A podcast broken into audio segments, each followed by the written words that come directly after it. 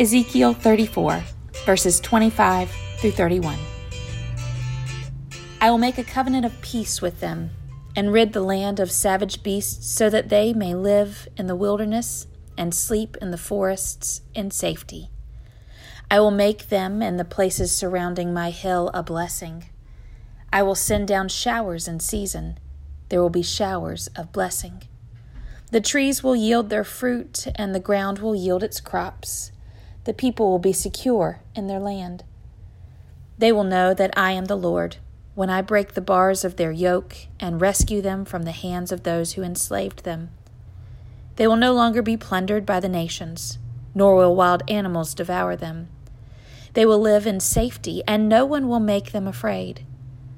I will provide for them a land renowned for its crops, and they will no longer be victims of famine in the land or bear the scorn of the nations. Then they will know that I, the Lord their God, am with them, and that they, the Israelites, are my people, declares the sovereign Lord. You are my sheep, the sheep of my pasture, and I am your God, declares the sovereign Lord. Peace. A covenant of peace, it says. Throughout history, kindred, tribes, and nations have been at war and at peace in seemingly unequal measure. If we look back or even look around today, we feel anxiety, despair, and hopelessness at any human attempt at peace in the world. One treaty is signed while wars rage and reignite all around. Human interest and the desire for the upper hand of power trump any desire for true peace that comes through humility, honesty, and fidelity. Yet every year, Christians around the world begin the Christian New Year, Advent, by preparing for the celebration of the moment when the angels heralded the Prince of Peace, proclaiming peace on earth and goodwill to all. Why? Why, when all signs point to another year of looking out for number one, another year of me culture, another year of violence, suffering, and evil, do we keep coming back to hope for peace on earth? Peace is what this world was made for. Not evil, deceit, violence, and destruction. Peace.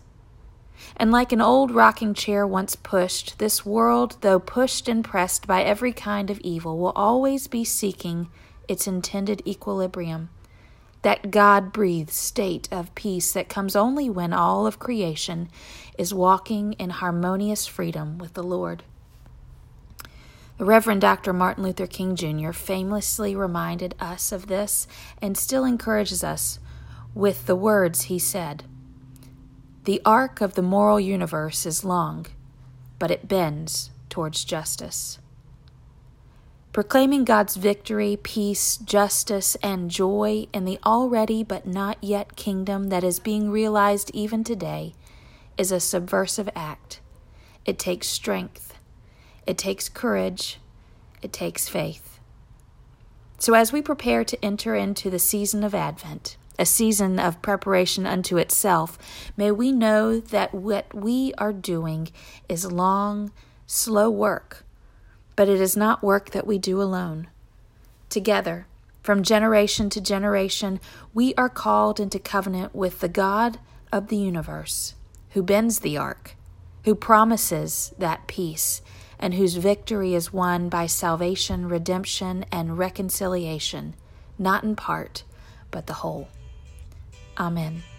Come, Lord Jesus, come.